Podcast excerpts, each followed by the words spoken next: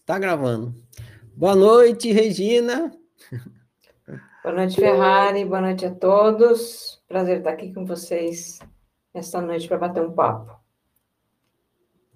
Agradeço a sua presença aqui, Regina. Me falaram que minha imagem está ruim, vou fechar e abrir de novo aqui. Peraí.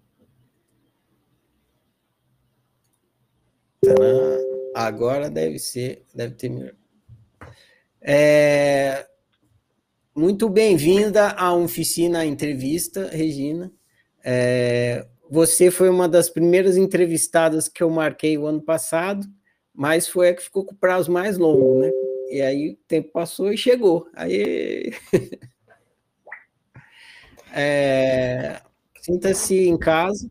As pessoas que estão aqui te assistindo são alunos da, da oficina. A oficina é uma escola que trabalha com autoconhecimento, né? autociência.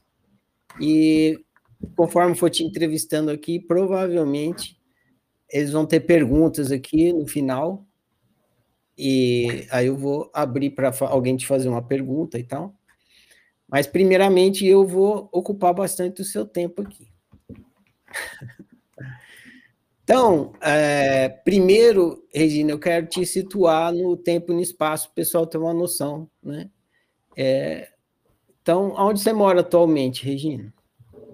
Estou morando em Vinhedo, São Paulo, interior de São Paulo. Vinhedo é ali perto de Campinas, que aquele lugar perto que de vem, Campinas. Que produz uva e tal, né?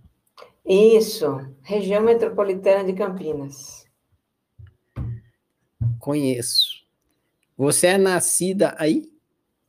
Não, sou paulistana. vim para cá em e... 2003. Já faz um tempinho, né? Já faz um tempinho. Já sou já estou falando porta e tudo.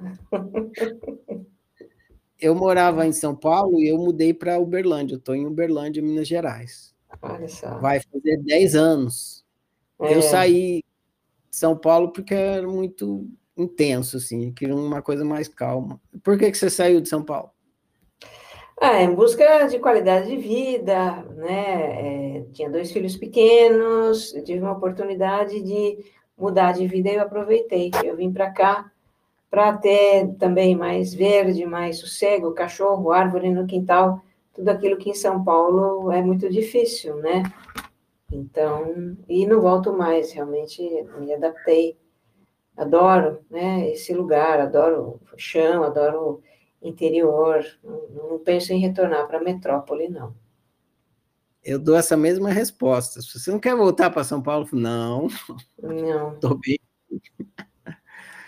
Ah, bom, você já meio que respondeu minhas próximas perguntas de tempo e espaço aqui. Você é casada?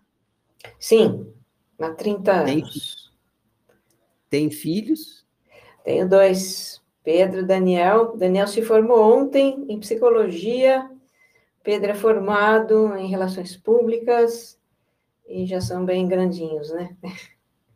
Que e legal. tem o Johnny e a Tequila também, que são meus cachorros e que são como filhos para mim, né? São, são meus filhinhos de quatro patas. Que legal. Eu, eu faço essa pergunta porque uma coisa é você praticar autoconhecimento solteiro e outra casado, né? Com filhos. Ah, sim. É. Na verdade, é, autoconhecimento é algo que eu sempre, de alguma maneira ou outra, eu sempre cultivei, busquei desenvolver.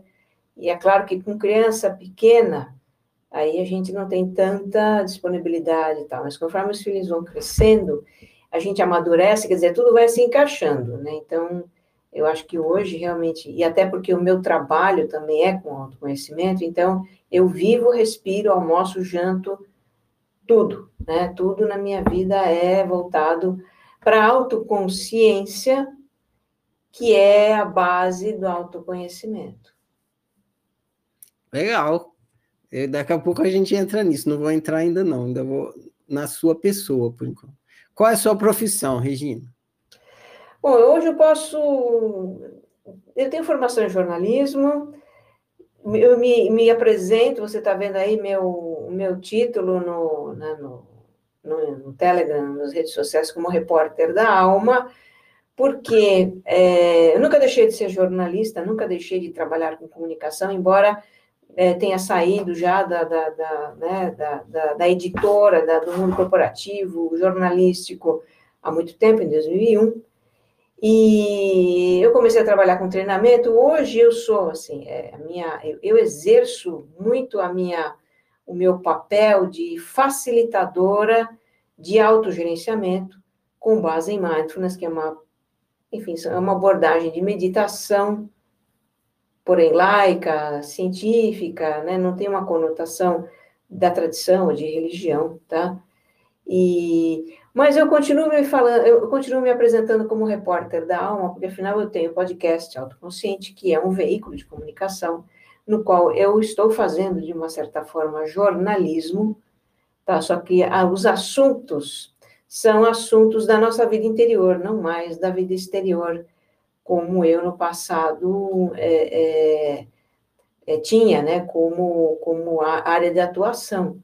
Tá? Então, repórter da alma, mas eu sou professora também. É, eu ensino, eu sou instrutora de mindfulness. Esse meu programa de autogerenciamento, na verdade, é uma espécie de curso. E, e então, tenho esse, essas duas pegadas, tá? Eu tenho, eu tenho uma metodologia, desenvolvi, desenvolvi uma metodologia de autogerenciamento com base em mindfulness. Então, nesse momento, eu sou instrutora, mas como podcaster, é, eu continuo sendo jornalista e repórter da Alma. Legal. Tem outras coisas que eu vou perguntar sobre isso, mas depois. Se dinheiro fosse desnecessário e você pudesse é, ter exatamente a profissão que deseja, você continuaria exercendo a mesma profissão? Com certeza. Com certeza. Legal. Você está no lugar certo. Né? Defina-se quem é Regina Janete.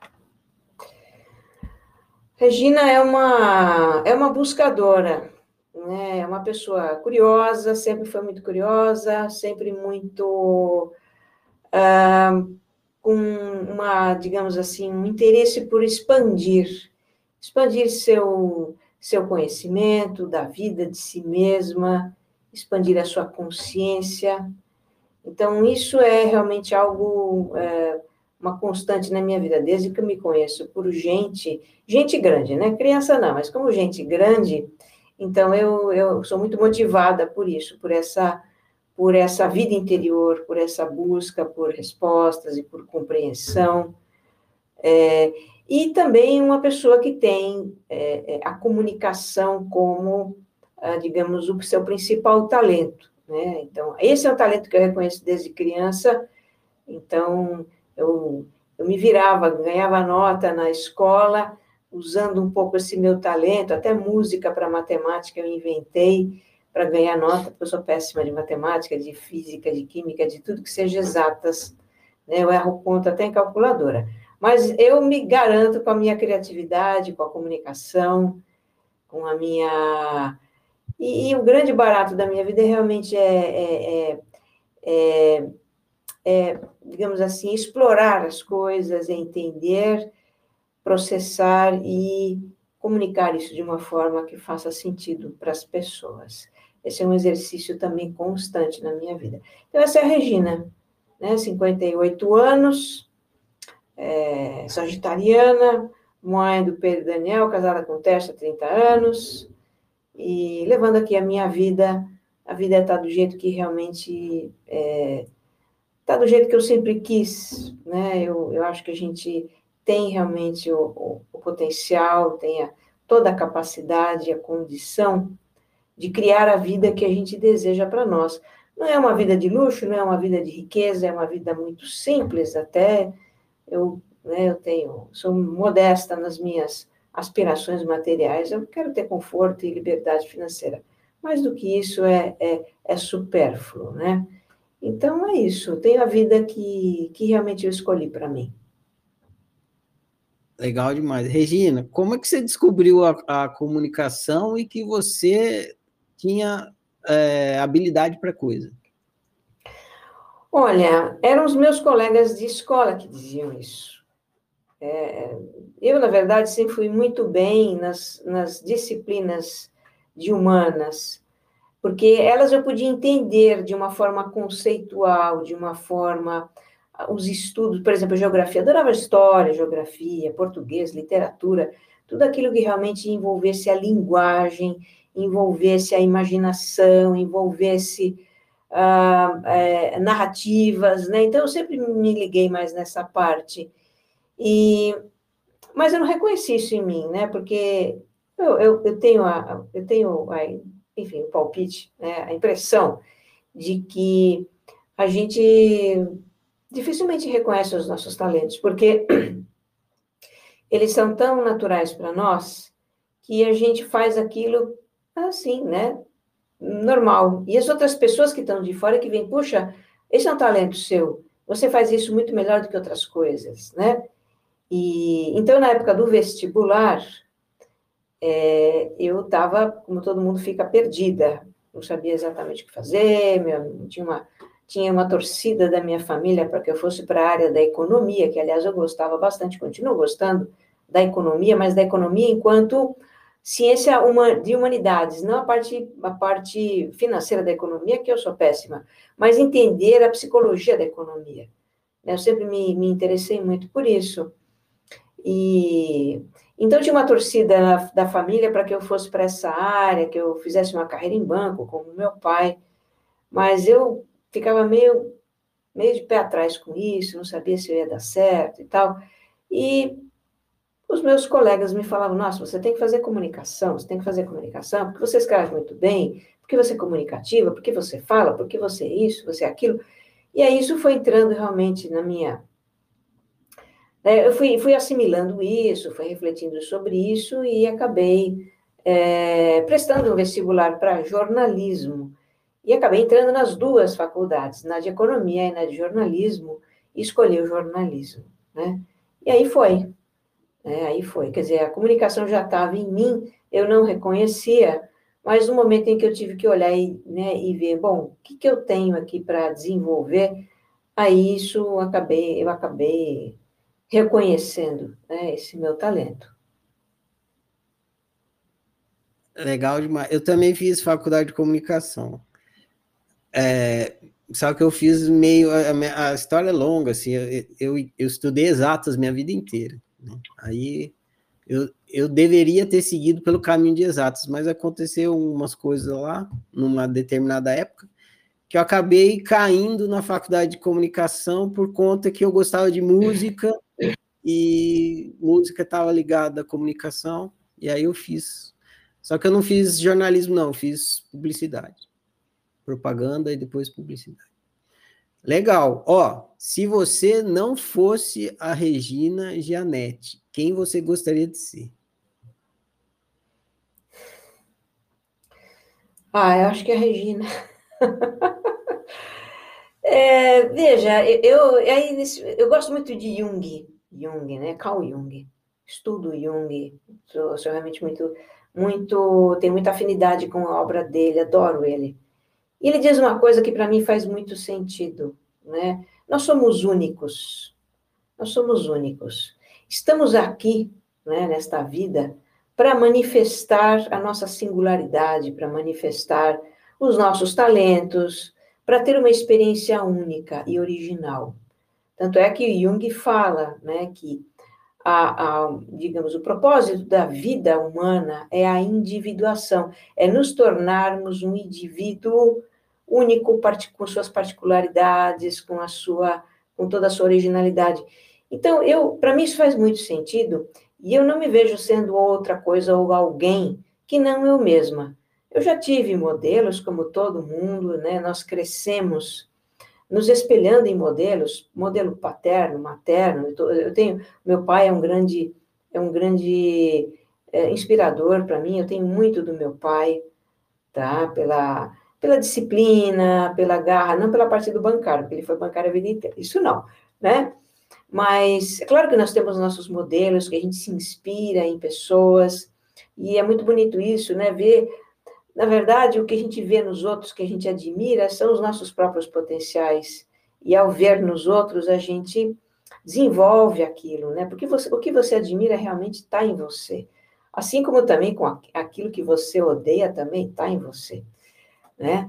É, então, eu acho que, claro que tive modelos na minha vida, mas com a maturidade a gente vai cada vez se conhecendo mais e melhor e, e avançando nesse caminho de individuação. Então, hoje você me pergunta quem eu gostaria de ser, eu gostaria de ser eu mesma, né? Porque afinal essa é a experiência que eu tenho de vida, de né? vida. Ser eu mesma. Ser eu mesma é o meu propósito de vida. Eu entendo perfeitamente. É que a pergunta é para justamente para investigar a sua admiração. Legal. Eu, por exemplo, eu sou compositor, né, também, além de professor e tal. Então, eu e provavelmente 90% dos compositores brasileiros gostariam de ser o Chico Buarque. Fácil. Ah, Tom Jobim, né? Nossa, aí tem muitos, aí tem muitos modelos, né, maravilhosos para para se espelhar, né? Beleza. Então, vamos prosseguir aqui. Ainda na sua pessoa, me conta uma lembrança boa da sua infância. Ah, são lembranças, eu tenho, até outro dia estava tava mapeando isso, né? Minhas lembranças de, de infância boas são as lembranças que têm a ver com liberdade, que têm a ver com o senso de, de como é que eu vou dizer, de eu estar realmente livre e, e por minha conta, digamos assim, né? Então, eu tenho uma lembrança muito gostosa de estar é, andando a cavalo em Campos do Jordão, e me senti muito bem, muito livre nesse passeio a cavalo. Eu sou muito aventureira também, né? Eu gosto muito de natureza, eu sou muito moleca ainda, apesar da minha idade, eu sou aquela senhora que, se um dia você encontrar na praia uma senhora fazendo jacaré na praia de pranchinha azul, sou eu, tá? Eu adoro pegar jacaré na praia. Então, eu realmente não tenho inibição.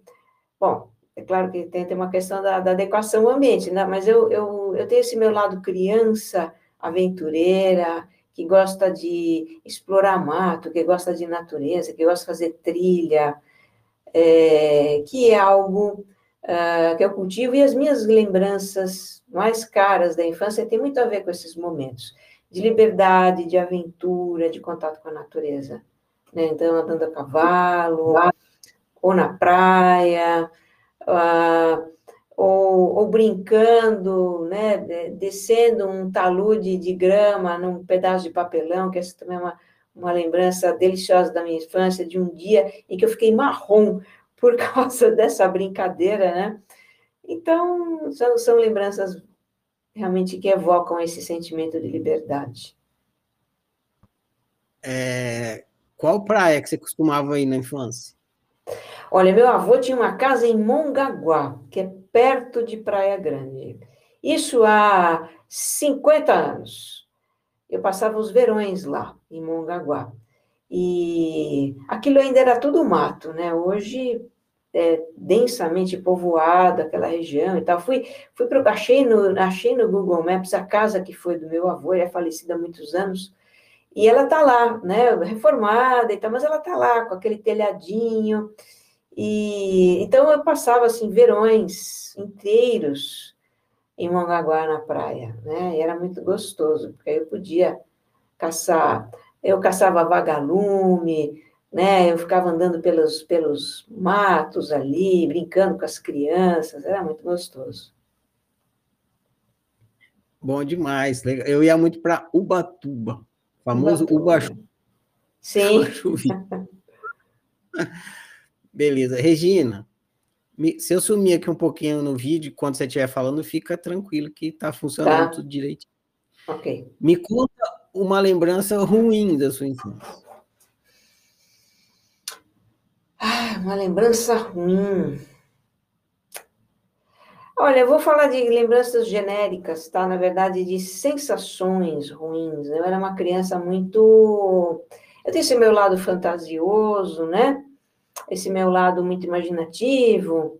Então, era aquela criança que falava sozinha, que tinha amigo imaginário, que brincava sozinha, né? Eu, eu brincava muito bem sozinha, mas também essa minha imaginação fértil criava muitas situações muitas situações é, desagradáveis, né? Então, eu era uma criança muito preocupada, uma criança que tinha muito medo, de, tinha muito apego aos meus pais, muito medo de perder os meus pais, muito medo de adoecer. Então, eu era muito sugestionável. Quando eu, quando eu aprendia sobre uma doença na escola, eu começava a sentir os sintomas da doença, sabe? Então, eu tenho aí é, lembranças um pouco difusas dessa fase da vida, mas de sentir muita aflição, de sentir muita angústia. Uh, depois isso passou, tá? Mas era por conta também da minha imaginação muito fértil e, e, enfim, dos medos infantis, né? Quando a gente é criança, a gente é vulnerável e, e é natural a gente ter medos e, e, pensar em coisas ruins. Então, essas são as lembranças, digamos, é uma fase realmente de, de, de, de lembranças é, bem complicadas na minha vida, mas isso passou, felizmente passou. Legal. É, você, nesse negócio de trabalhar com comunicação, você gosta de escrever também, Jean? Sim, sim. A minha a, a comunicação, é, minha comunicação mais forte é a escrita, porque eu sou jornalista e fui jornalista de periódicos, fui jornalista de revista. Então, sempre foi escrita o tempo todo. Mesmo autoconsciente, que é um podcast, né? Ele é roteirizado. Eu gosto de escrever, porque quando escrevo eu elaboro melhor as minhas ideias, sabe? Eu e são, são pequenas dissertações, na verdade, né? Os episódios são são dissertações em que eu eu defendo um ponto de vista, em que eu argumento, em que eu apresento informações. Então, são trabalhos até extensos, é 3.500, 4.000 palavras, isso daí umas 8, 10 páginas, né? Ah, então, é, para eu ser objetiva, começo, meio e fim, sem me repetir, escrever é o melhor, né? Sem esquecer de nada, escrever é a melhor forma, né, de, de, de, de elaborar esse texto. Sempre fui de escrita, sempre. Aproveitando o tema, você acha que escrever é terapêutico? você faz, usa a escrita como terapia e você recomenda isso? Olha, escrever é terapêutico. Já escrevi muito diário na minha vida, em momentos em que eu estava em terapia, momentos em que eu realmente tinha. Tenho aqui meu diário de sonhos, que tem épocas em que eu, que eu faço com mais regularidade, tem épocas que não, mas eu, eu gosto de registrar os meus sonhos. E eu já fiz, sim, muitos diários, muita, já escrevi muita, muita, muita coisa para mim mesma, para depois reler e ver, puxa, começar a perceber algum padrão, começar a perceber, puxa vida, como, tava, como eu estava naquele momento, como eu estou agora, né, no que é que eu evoluí, o que, que aconteceu. Então, eu acho que é terapêutico, sim, com toda certeza. É uma forma de organizar as ideias, de elaborar coisas, né, de, de, de, de realmente a gente poder é, expressar algo que a gente não expressa normalmente, né, não expressa para as pessoas. É, então, eu acho que é muito válido, sim. Beleza, vou voltar aqui para sua infância. Lá na infância, tinha alguma coisa que você considerava errado? Sim, sim. É, eu tenho uma. Na infância eu tinha uma preocupação muito grande em estar em, em, em, em fazer o certo, né? em ser uma pessoa correta. Então, é claro que eu percebia também algumas tendências, como todo ser humano, tendências ah, que a gente chama de sombra, né? O Jung chama da sombra, então, uma pessoa que tem como ideal ser correta, a sua sombra tem tudo aquilo que não é correto. Então, o egoísmo, os, os, os, as fraquezas, os defeitos que a gente procura esconder, né? Então, eu tinha uma preocupação muito grande realmente com isso, em ser correta, mas tinha muitas coisas erradas, né? Tinha, tinha as minhas contradições, fazia certas artes, depois ficava morrendo de culpa, né? É, tinha maus pensamentos, então isso era uma coisa que, que realmente me preocupava muito, né? Ser correta. É, e eu acho que até foi um, um, como é que eu vou dizer? Foi algo que me motivou muito a me compreender, porque é, eu tinha uma, uma intenção, eu tinha né, alguns. Era inspirada por, por São Francisco de Assis, eu estudei no Colégio Católico, então tinha muita coisa do Evangelho. Né? A gente tem as aulas de, de, de as aulas em, em casa também, minha família é uma família religiosa, então a gente tem aquele, aquela ideia, aquele ideal de ser uma pessoa justa, correta, honesta, sem pecado, aquela coisa toda, sem karma, mas eu não era nada daquilo. né? Tinha um lado, né, um lado muito obscuro, né, da minha, e eu percebia isso e entrar em grandes conflitos com isso. Meu Deus, Aí, acho que isso foi realmente uma, uma motivação muito forte para esse meu caminho de autoconhecimento, né, que a gente está conversando, que eu sempre procurei me entender. Isso já, a partir do momento, digamos assim, a partir da minha, do início da minha idade adulta, porque como, como uma criança, adolescente, né, eu estava me formando ainda, né, psicologicamente. Mas já na idade adulta começou a predominar essa preocupação e entender por que sou assim, né? Porque eu tenho essas coisas que são tão difíceis em mim, que trazem conflito e culpa e tudo mais. Legal, Regina. Regina, você tem algum hobby? Olha, o meu hobby, né, é o meu exercício físico. Então, eu gosto muito de, de, de atividade física, tá? Eu faço quase todos os dias, até com essa com essa pandemia, acabei montando uma pequena academia aqui em casa, comprei alguns equipamentos, algumas coisas básicas para poder fazer né, os meus, os meus, é, meus agachamentos e, e fazer um pouco da, da, da, musculação, né, porque é muito importante, eu tenho problema nos joelhos, eu preciso fazer, fazer com frequência, para o resto da vida, fortalecimento das pernas para não ter problemas nos joelhos, porque se eu deixar de fazer, aí eles começam a doer, né? Então, meu outro hobby, eu gosto muito de ler também, né? Ler é quase que um trabalho para mim, porque eu preciso ler muito, né? Eu estou sempre lendo alguma coisa, uh, mas eu acho que é atividade física, viu? Atividade física é meu hobby, é aquilo que eu cultivo realmente como, como algo muito caro para mim. E o que você mais odeia fazer? Ah, eu odeio mexer com burocracia, com papelada, ah, com tudo aquilo que é muito exato, que tem que fazer muito certinho. É, é, eu sou meio avessa a isso, porque na verdade eu não tenho essas habilidades, então minhas contas nunca batem, sabe? Eu sou bem inexata, eu não sou nada exata, eu sou uma pessoa que apanha muito. Alô? Peraí, que tem nossa, parece que. É, por que, que minha, minha tela de repente ficou escura? Mas eu já voltou tá, aqui. A gente está te é, vendo, te ouvindo. É, na minha tela escureceu, não sei por quê. Bom, é porque eu já estava entrando, acho que em modo repouso, né? Eu consegui é, voltar a tempo. Mas, é, então, eu, eu não gosto de tudo aquilo que envolve é, coisas muito exatas. Eu tenho um, sou um pouco refratária a isso. Faço, porque preciso fazer, preciso ter um mínimo de, de, de, de, de organização e controle das minhas coisas, finanças e tudo. Ai, mas eu faço com aquele esforço, né? Um esforço muito grande. É o que eu não gosto de fazer realmente. Eu te entendo e me solidarizo. Solidar, então, obrigada.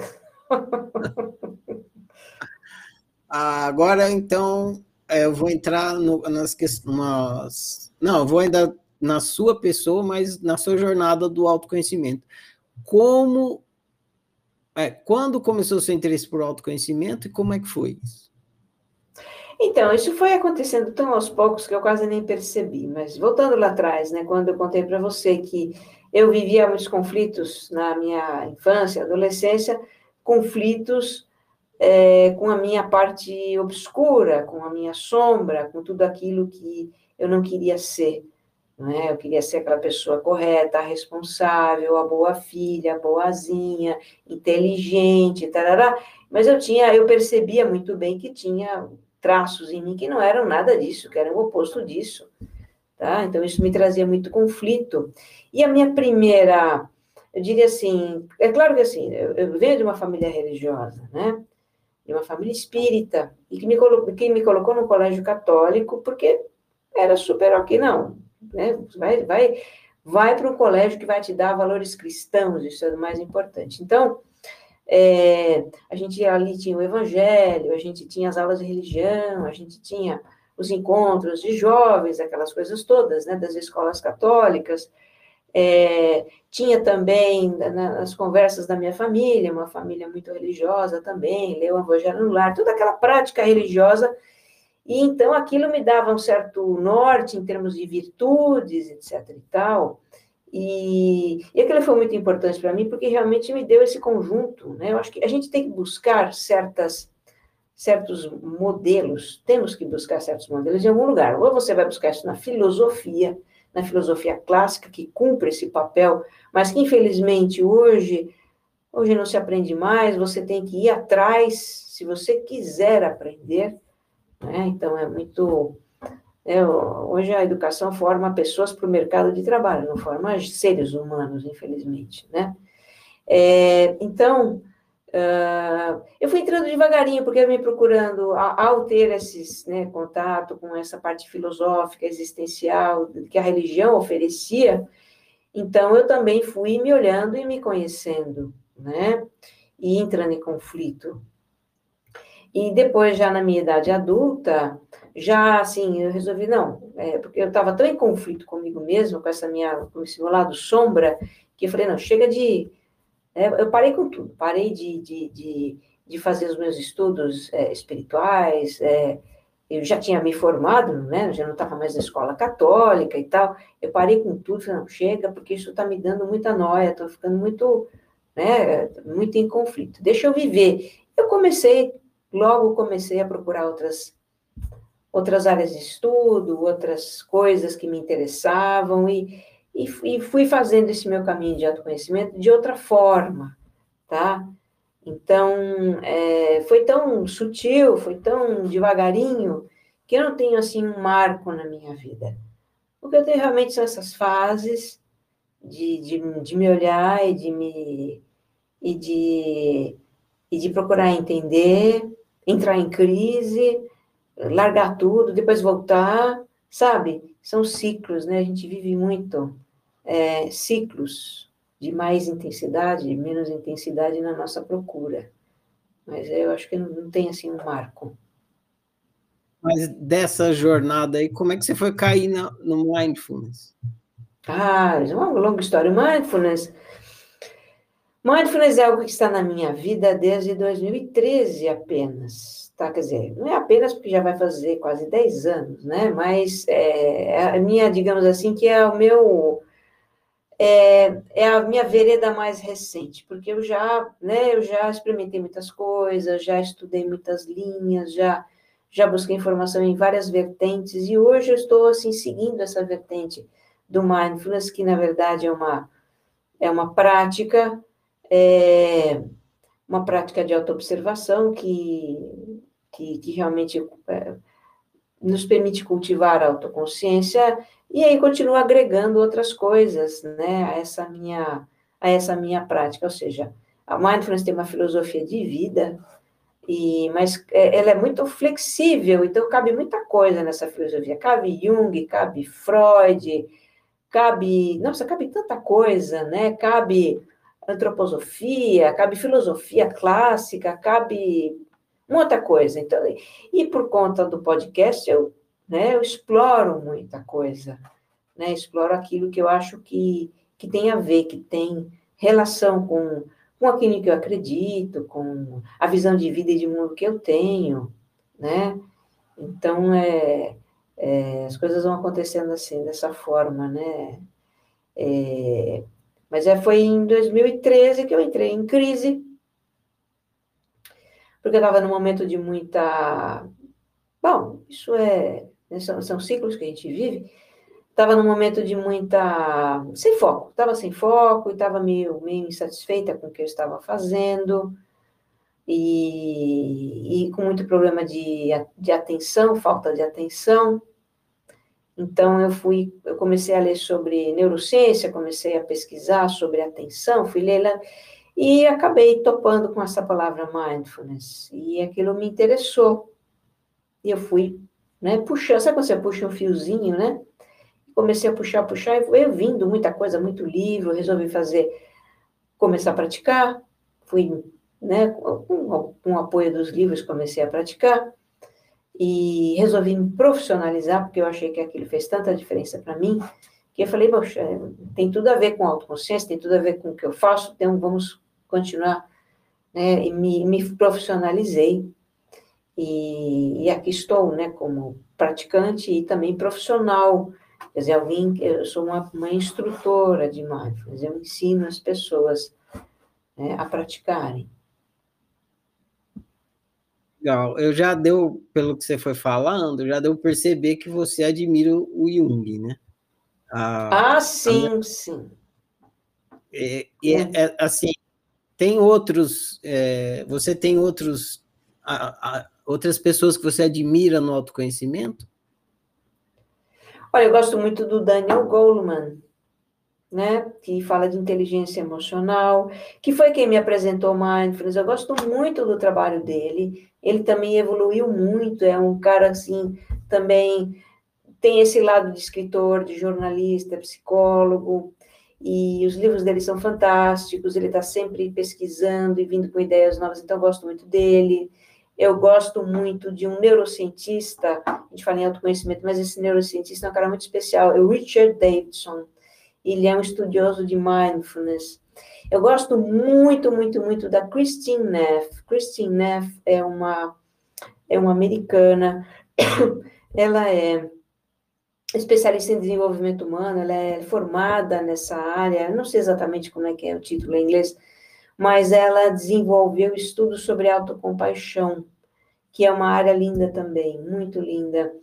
E, e se eu for puxar, assim, eu, gosto de muita gente, tem trabalhos muito bacanas, tem autores muito, muito especiais, muito. Olha, olha, olha alguém que, que eu tenho, assim, e até faleceu recentemente, que eu, que eu tenho uma admiração enorme, Desmond Tutu.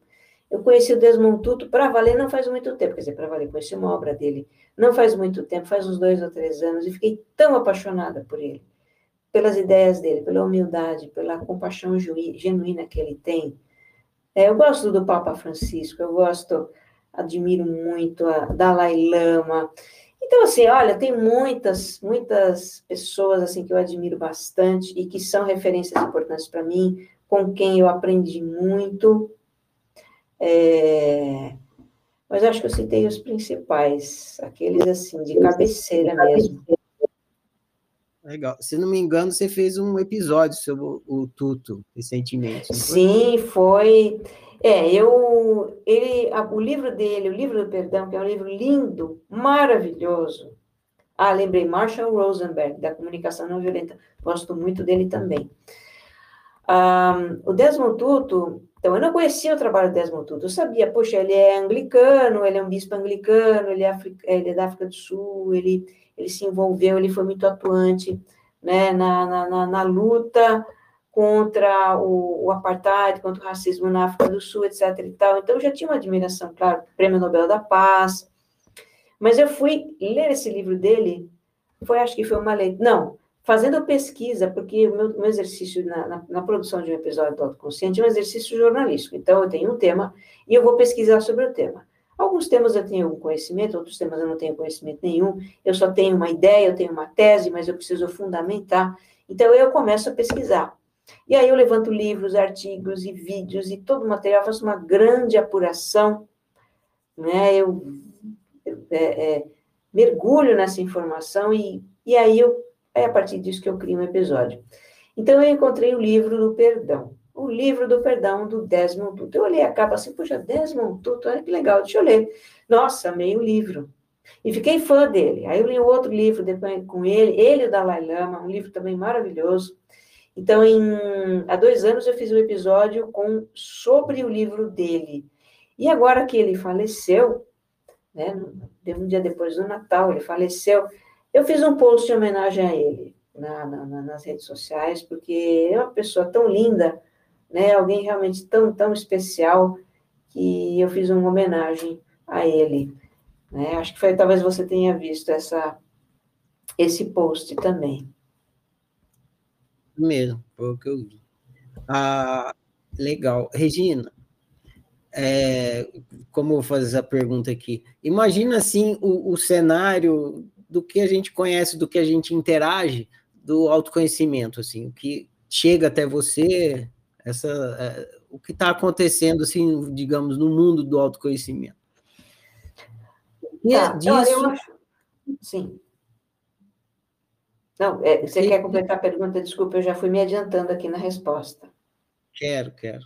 Nisso aí As que você está vendo, é, disso aí, das tendências do que está rolando e tal. O que, que você acha errado? Errado? É, que você não gosta. Puta, isso aí. Não que eu não gosto. É, que é. eu acho que, que não agrega. Olha, eu não gosto da psicologia. Não, não é da perdão, não é psicologia, não. É da, na verdade, da positividade tóxica. É, essa é a palavra, não é da psicologia. Positividade. A psicologia tem a verdadeira admiração. Meu filho, o grande orgulho da minha vida nos últimos anos, meu filho ter se formado psicólogo. Ele agora é meu, ele é meu Google. Qualquer coisa que eu preciso saber, Dani, quem escreveu isso aqui? Dani, recomenda para mim. Nossa, é maravilhoso ter filho psicólogo, porque assim, tudo que eu quero saber, ele sabe. Né? E tem um monte de livro e tal. Eu, eu, eu falo da positividade. Positividade tóxica, né? Que é essa que isso é uma, é uma. Então a gente tem algumas tendências aí, né? Que eu acho que assim, tendências que eu acho que acabam não levando as pessoas a realmente a um crescimento verdadeiro e sustentável e profundo, fica na superficialidade, tá? Então, a positividade tóxica é essa tendência de, de ficar só com o lado lado colorido da vida, tudo positivo, tudo bom, tudo, sabe? Não, não pode pensar em nada negativo, tem que pensar sempre positivo. A gente tem que né, animar as pessoas e achar que tudo vai melhorar. Claro que tem que ter, tem que ter positividade, mas não apenas a positividade, a positividade e esquecer esse nosso lado obscuro, esse, os nossos conflitos, enfim, esse nosso lado que é humano, tá? Então, é, outra coisa também é, que eu acho que é muito parcial, que acaba não levando, acaba não funcionando, não levando as pessoas realmente para um crescimento verdadeiro, que é a ideia da autoestima. A Christine Neff fala isso, né? autoestima. Então, vamos alinhar o conceito. O conceito de autoestima, a segunda Christine que eu acho que para mim também faz super sentido, é aquele conceito de se valorizar, de só enaltecer o melhor em você, de você realmente, ah, eu sou isso daqui, né? Eu, é, é, eu não posso ser desapontado, eu não posso ser contrariado, eu não posso, não, é, é só o, o, meu lado, o meu lado dourado, né? É, é, a fachada também. Então você fica com a positividade tóxica, a autoestima que é enaltecer as suas, as suas qualidades e ignorar as suas fraquezas, tá? Tudo isso acaba nos levando para um caminho muito egocêntrico, narcisístico, na verdade. Porque aí a gente vai ficar só com aquele. A gente vai fortalecer esse nosso ego que, né, que, que já é chegado numa coisa da aparência, de ser o bom, né? E, e, e ignorar o que tem de podre na, na, na, na, na natureza humana, porque a natureza humana tem um lado, né? O lado obscuro, o lado cruel, o mal, tá? Então, eu acho que esses, essas tendências, né, é, desse coaching, sabe, você pode tudo, esse coaching de, de, de, de palavras, de, de, de, palavras, como é que é, frases prontas e clichês, isso também, ah, socorro, né? Eu fiz formação em coaching em 2010, Fiz uma formação boa, uma formação séria, a gente tinha todo um cuidado. Eu nem estou usando hoje, nem falo mais que eu sou coach, porque hoje né, já ficou tão bagunçado isso do coaching, as pessoas entendem tanta coisa, às vezes elas têm experiências tão negativas que, eu nem falo mais, porque acabou, sabe, ficando aquela, aquela coisa superficial, rasa, mercadológica, não desmerecendo trabalhos sérios, eu tenho muitos colegas que são sérios, e tem, também os meus professores, mas, é, infelizmente, né, na verdade, o mercado vulgariza muita coisa, né, você, quando uma coisa cresce muito, quando uma coisa explode, ela acaba perdendo, né, a sua, enfim, a sua, a identidade fica muito difusa, você tem pessoas que ainda prezam e que fazem um trabalho sério, como em todas as áreas, na medicina, na psicologia, em todas as áreas, tá? Mas eu acho que hoje, né, tem essa, essa coisa de na psicologia positiva, olhando só para a positividade tóxica, quer dizer, virou positividade tóxica, né, o coaching virou autoestima a qualquer custo, você pode, você pode, yes you can, e não é bem assim, né? Então, isso tudo eu acho que pode até trazer experiências muito difíceis para as pessoas, né? porque as pessoas não estão lidando com metade do que elas são, ou mais da metade do que elas são, que é a sua sombra. Legal demais, valeu o testemunho. É, eu vou então agora, Regina, entrar no ser humano com você, tá bom? A primeira pergunta é assim: Albert Camus diz que só existe um problema filosófico realmente sério: o suicídio. Julgar se a vida vale ou não vale a pena ser vivida. Você concorda com isso? É, eu, eu acho que a vida sempre vale ser vivida. Sempre, sempre, sempre. E o suicídio realmente. Eu entendo que né, o suicídio é, o, o, é quando o ser humano chega no limite do sofrimento, com ele mesmo. Né? Também com a vida, às vezes a vida né, das pessoas se perdem ou, de tal forma que elas acham que não tem mais jeito para elas. É, é, uma, é uma pena, mas é uma experiência humana como outra qualquer. É, experiência, eu acho que toda experiência é válida. Aí a gente olhando num plano, né, eu, eu gosto de contemplar a vida num aspecto mais filosófico, mais espiritual, né? O que nós estamos fazendo aqui? Nós estamos aqui como seres espirituais eh, no mundo físico, né? Com, tendo uma experiência no mundo físico. E essa experiência, é, a gente tem aqui no nosso mundo físico, né? A, a, a dualidade, o budismo fala da dualidade, né? Do bem e do mal, Jung também, do bem e do mal, do certo e do errado, do verdadeiro e falso, do alto e baixo, ou seja, nós vivemos no mundo da relatividade, em que a gente só conhece uma coisa em relação ao seu oposto, tá certo? Então, a gente normalmente né, quer seguir o lado da luz, o lado do bem, o lado do certo, o lado e ignora o lado, o lado, é, o lado do mal, o lado da, da escuridão, enfim. Mas a vida é isso, a vida precisa das duas coisas. Né? Então, você não pode conhecer o bem né, se você tem experiências é, é, do mal. Né? Às vezes, aquela pessoa que te prejudica, aquela experiência tão difícil, aquela, aquela, aquela pessoa que está numa, numa obscuridade muito forte, ela provoca em você né, uma, uma vontade de fazer o bem, ou valorizar o bem. Então, acho que tudo é muito perfeito. Né? As experiências humanas, é, a experiência humana, o nosso desenvolvimento, enfim, depende muito disso. Então, você pode ter pessoas que, num determinado momento da vida, estão ali numa experiência do, entre aspas, do mal, e, e é uma oportunidade de você estar no bem. Às vezes, você faz o mal para uma pessoa, e a pessoa também tem a oportunidade de perdoar, de exercitar o bem. Então, sabe, é, isso é o tempo todo, né? Nós influenciamos nós participamos das experiências uns dos outros. Então, não, não, não se pode julgar. Eu lembro de uma frase de um livro também, estou até com ele aqui na minha frente, na, atrás do meu computador, tem uma estante bem na altura dos meus olhos, eu tenho uns livrinhos empilhados aqui. Eu tenho um livro no qual eu li, chama-se Conversando com Deus, é um livro fantástico, do Neil Donald Walsh. Esse livro não tem mais no Brasil para vender está esgotado, não reeditam. Eu tenho aqui a minha coleção, que é uma fortuna, uma, uma raridade, uma relíquia. E nesse livro tem uma frase que, assim, tem frases que marcam você, né? Nesse livro diz assim: não julgue a experiência dessa alma, porque você não sabe o que ela está se propondo a experimentar. Não julgue. Não cabe julgar. Entendi, muito legal, concordo. Ah, você disse que a, sempre vale a pena viver. Por quê? Porque vida é experiência, vida é expansão, vida, vida é experiência, sempre vale a pena viver. Não é? é, é claro, é, eu, eu não sei, é, é, a gente não está na pele de, das outras pessoas, a gente só conhece daqui para dentro, né? Daqui para dentro. Eu sou uma pessoa muito entusiasmada pela vida.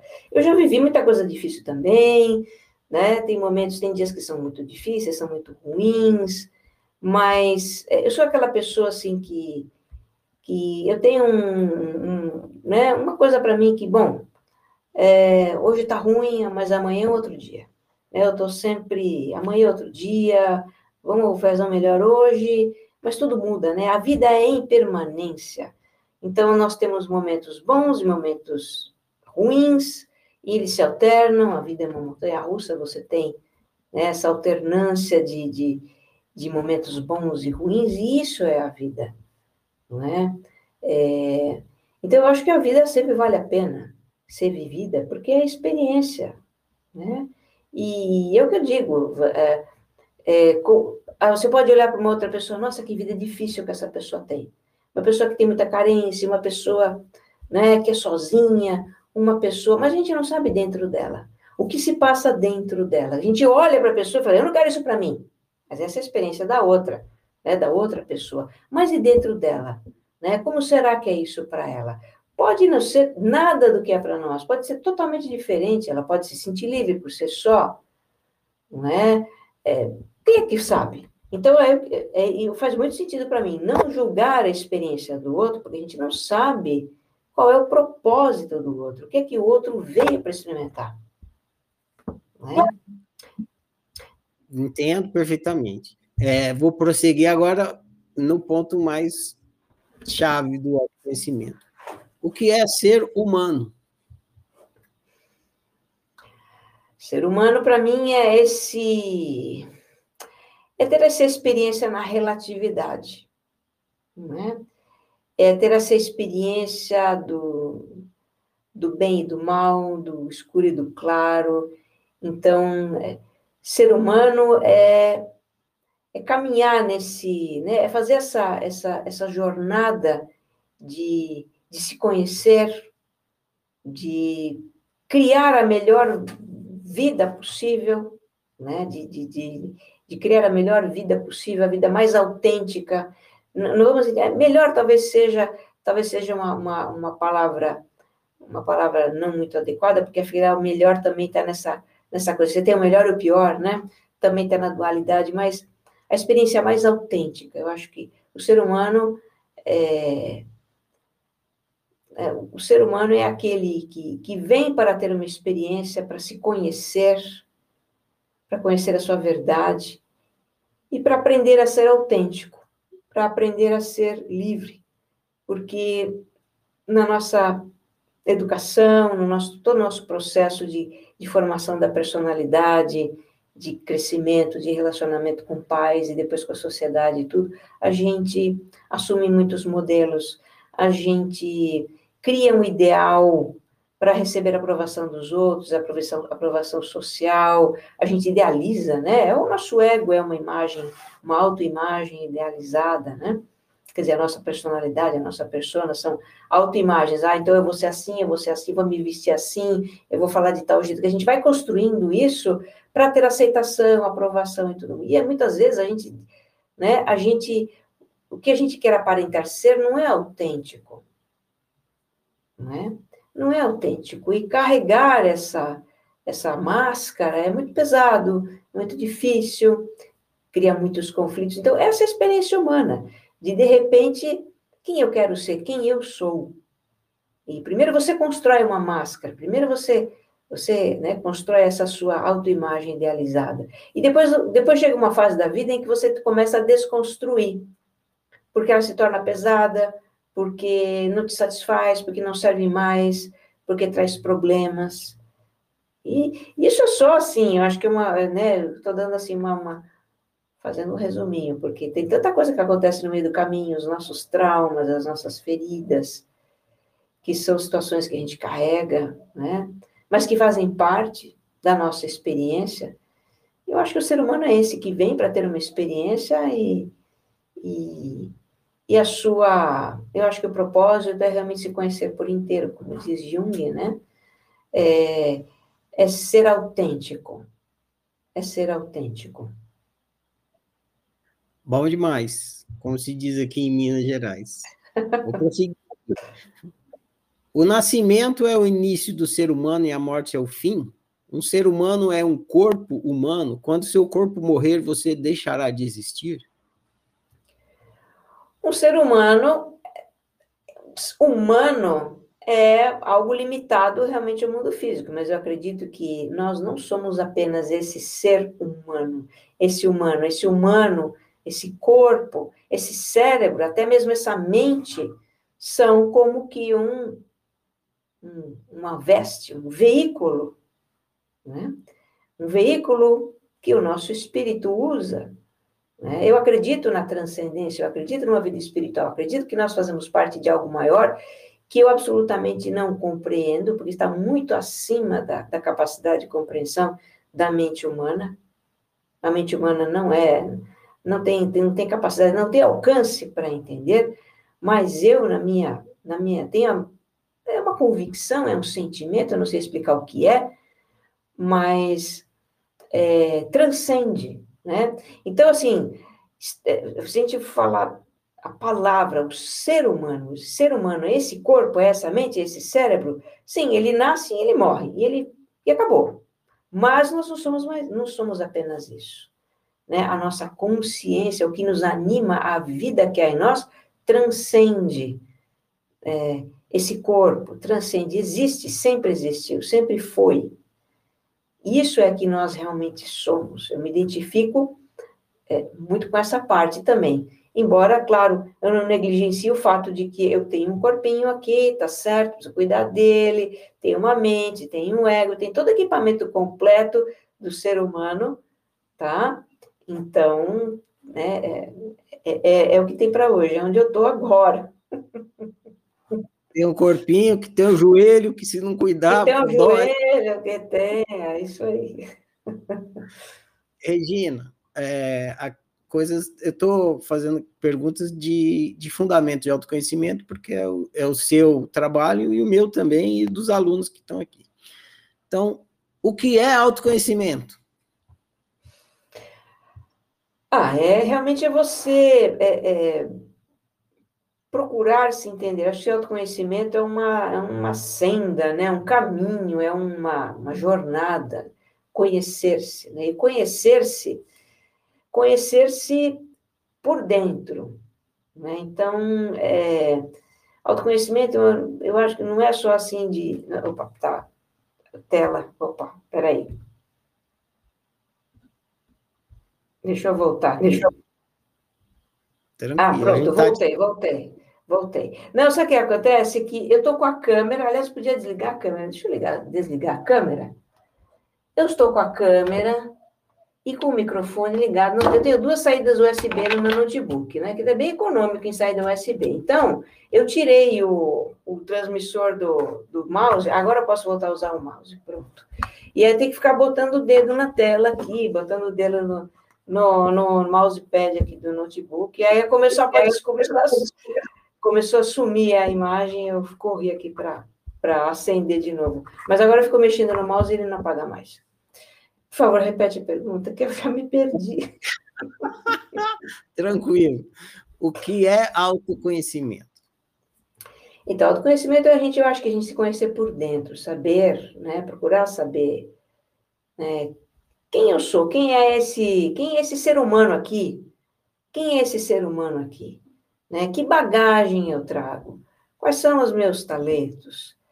É, como é que eu tô, né? Que, que, que personalidade que eu construí para funcionar aqui nessa vida? Como é que essa personalidade funciona? Quais são os jogos que eu faço para funcionar na vida?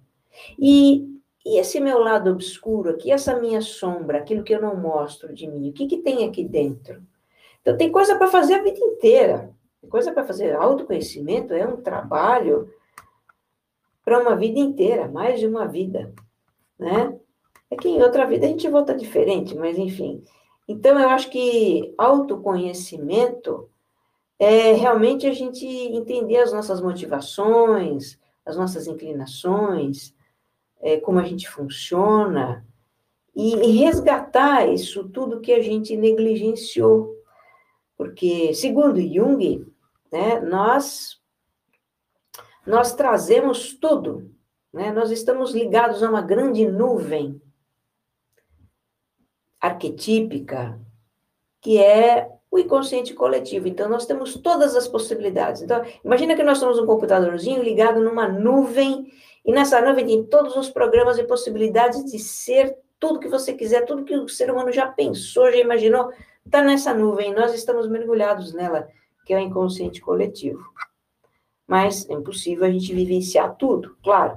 Então, a gente, dependendo das nossas do nosso projeto, né, de, de, de, de, vida aqui, dependendo do ambiente que a gente se desenvolve, de uma série de fatores, a gente vai escolher algumas coisas, a gente vai brincar com algumas coisas, né?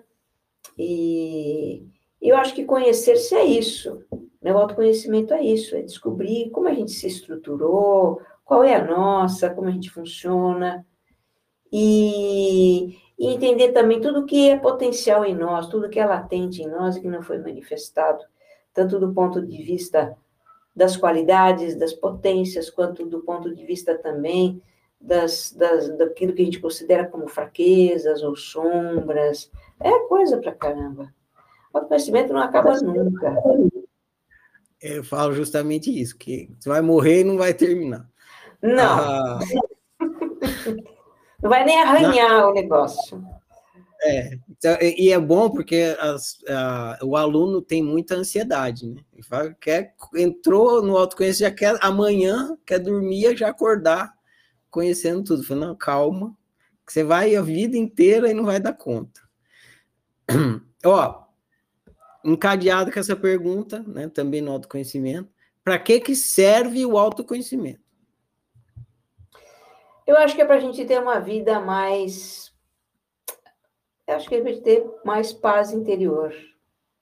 Eu penso que esse é o grande, né? Essa é a minha grande aspiração, ter paz interior. Então, estar bem comigo mesma. Porque nós, nós temos muitos conflitos interiores, né? E conflitos com outras pessoas e com a vida. Então, é, eu acho que o autoconhecimento, na medida que a gente começa a se a, a entender como a gente funciona e, e conhecer essa nossa totalidade, é, eu acho que faz sentido você pacificar, né? Então, é, por exemplo, eu falo muito da a voz da autocrítica. Nós temos um juiz interno, nós temos uma é como se fosse uma subpersonalidade que é aquele juiz interno, então tudo a gente julga, tudo a gente se julga, a gente se critica, é aquela vozinha que fica ali, sabe, é, é, o tempo todo, você não deveria ter feito isso, mas que, que, que mancada, que besteira, não fiz tudo errado, papapá, papapá, né, então é aquela voz, né, de, de, de que nos repreende e tal, é terrível, essa voz da autocrítica é terrível, né, a gente, a gente é, tem experiências muito, muito ruins de, de, culpa, de autodesvalorização. Isso lá pode até levar a um suicídio, quer dizer, você tem aí, né? Pode, ser, pode ser o estopim, o início de um processo de você começar a se deprimir, deprimir, deprimir, enfim.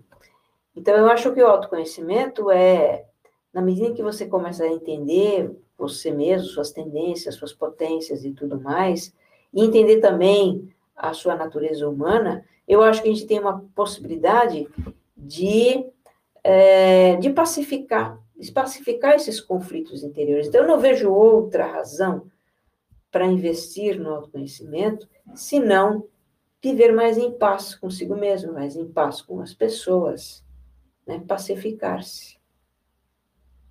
Legal demais, Regina. É, terceira pergunta sobre o autoconhecimento. Como se pratica autoconhecimento? Ou como se produz autoconhecimento? Olha, a minha prática de autoconhecimento, ela tem uma base que é a autoobservação, é a autoconsciência, tá? Então, hoje eu tenho uma, uma, uma prática para isso. acho que observar, se conhecer, se é algo que você pode fazer, né? É, então, ter momentos de reflexão, ter momentos de analisar, ter momentos de pensar, puxa, eu né, briguei com aquela pessoa, o que foi que aconteceu, o que foi que eu pensei. Então, isso é uma coisa não, é, não precisa de um método para isso, tá? Mas, na verdade, a gente se envolve tanto com o mundo exterior, com as coisas, em controlar as coisas, em, em ser isso, aquilo, comprar isso, aquilo, ter e ter e ter e ter. E, né? A gente vive para o mundo exterior e não vive para dentro, a gente não se olha, não para, não reflete, né? não se percebe, tá? Então, é, eu acho que eu, eu acho que eu autoconsciência é uma coisa que, desde o início da. Desde que eu me conheço por gente, eu, eu cultivo, cultivo, quer dizer, eu me importo em olhar para mim, entender o que está se passando dentro de mim.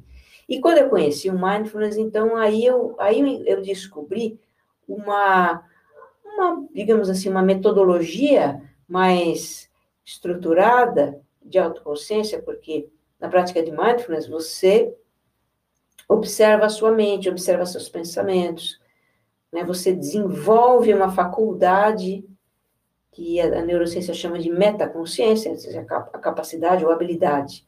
A faculdade, aliás, de você estar consciente do que se passa na sua mente.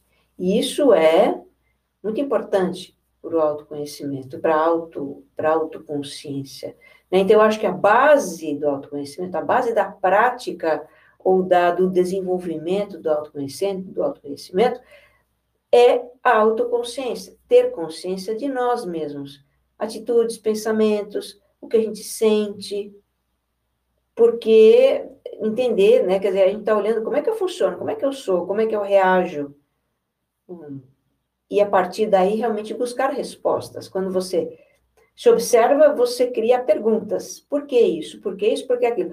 E uma vez que você fez perguntas, você vai atrás de respostas. Aí você vai ler, Aí você vai, você vai fazer curso, você vai ter vivências, você vai buscar respostas na filosofia, na no, em Jung, na psicanálise, numa terapia, não sei, tem N, infinitos caminhos para obter respostas, né? Mas eu acho que é isso. É... Eu acho que assim, eu já fiz uma comparação, eu acho que é uma comparação, eu gosto muito de fazer essa comparação. Né? A gente precisa. Seria bom se a gente vivesse como um cientista. O cientista é aquele que está. Que, o barato dele, né? O, a, a, o que ele gosta de fazer é experimentar. O cientista experimenta. Então, ele tem uma ideia, ele tem uma hipótese, ele formula uma hipótese, ele testa a hipótese, ele vê o resultado, ele tira conclusões. Sabe? Viver experimentando. Viver experimentando. Esse é o barato da vida. É, viver, é experimentar, experimentar, concluir, crescer. Ah, por aqui não vou mais, não funcionar, vou experimentar outra coisa. Né? E o autoconhecimento faz parte dessa experiência, né? Experimentar-se. Legal. Tudo isso aí que você falou, na oficina eu chamo de a prática da autociência que é exatamente o que você falou, viver como um cientista, mas cientista de si, né? Então, autociência. Cientista auto... de si. É, eu acho que é isso aí, tem muito a ver, realmente. Ah, eu quero te fazer uma pergunta, eu quero aproveitar o ensejo que você é uma instrutora de mindfulness e trazer uma, uma questão que é do, do ambiente, dessa coisa. Porque na hora que você estava falando da autoobservação, e na oficina eu falo muito da autoobservação também, é, você falou de, de uma forma diferente do que alguns, digamos, professores de mindfulness ou meditação falam. Porque assim, você falou de observar, e aí fazer a pergunta e para tentar entender. Então, você observa uma coisa em você, aí você faz uma. Por que, que eu tenho isso? E aí você vai pensar a respeito daquilo. Na hora que você pensa a respeito daquilo, você não está a, a, observação já aconteceu, mas se você entrou num outro processo que é a análise, você começa a analisar a coisa que você é, observou. E alguns professores de, de meditação e mindfulness, eles descartam a, a parte da análise, eles ficam só na Sim. observação, só na constatação, e dizem que a análise é num. num, num sim, num, sim, num, eu concordo. É. Esse é o correto. Quer dizer, a prática de mindfulness é uma prática de autoobservação. Depois, em um outro momento, é que você vai você vai elaborar o que você observou. Está correto, é isso mesmo. É, a prática de é mindfulness é uma prática de autoobservação, de viver o momento presente, e no presente, o que você tem para observar, quer dizer, o que, o que está acontecendo no presente? Experiência. A experiência de respirar, de sentir a respiração, de sentir o seu corpo, de sentir o movimento. Então, você tem as âncoras do mindfulness. Então, ao praticar, você vai ter as percepções, as sensações. Você vai, né? Você vai ter, você vai observar-se, até emoções, o que tiver presente com você. Beleza? Então, a sua prática é essa, você deixa aí os pensamentos, você observa os pensamentos passarem na sua frente, né? não se apega, se dissocia, enfim, tem uma série de coisas aí que é extenso. Em outro momento, aí você pode elaborar. Você, por exemplo, a prática de mindfulness é muito interessante se você faz um diário. Depois da sua prática de 20, 30 minutos, você toma notas. O que vai que eu observei hoje em mim? Observei que meu corpo está assim, minha preocupação, fiquei me preocupando o tempo todo com tal coisa. Você anota. Né? E depois, em outro momento, você vai olhar aquilo e vai elaborar. Então, são momentos diferentes realmente. O momento de observar-se, a prática de mindfulness é um momento de observar-se, de estar presente, presenciar a própria experiência. E depois, em outros momentos, é que você vai dar desdobramentos para isso. Então, nesse ponto, eu estou absolutamente em consonância com as outras fontes que você já ouviu. Então, você não acha que as duas não podem acontecer ao mesmo tempo? A, a observação e a análise? Não, não. Não se você estiver realmente usando a prática de mindfulness como uma, uma prática de autoobservação, porque não cabe a análise. Né? Análise, quando você liga, você faz, quando você analisa, você já está entrando num outro modo, que não é um modo de presença. Né? Você está entrando no modo narrativo, que é um modo da elaboração e, e, tudo mais. Então, isso acontece em momentos diferentes. Nada contra a elaboração, eu elaboro muito, né? E, e, e penso e, reflito muito, mas não na minha prática de mindfulness. A intenção na prática de mindfulness é estar no aqui e agora, é observar a própria experiência. É observar tudo que chega aos, pelos seus sentidos, tudo que a gente capta, né? Então, às vezes é um barulhinho lá, você observa esse barulhinho, esse barulhinho também faz parte da sua experiência. Às vezes coça o seu braço, às vezes são pensamentos que vêm, enfim. Imagens, você testemunha a sua própria experiência. E em outro momento você vai, vai fazer alguma coisa com isso. Entendi, Regina, tá ótimo. É, já que a gente está falando da observação, então a pergunta sequente aqui é: o que é consciência?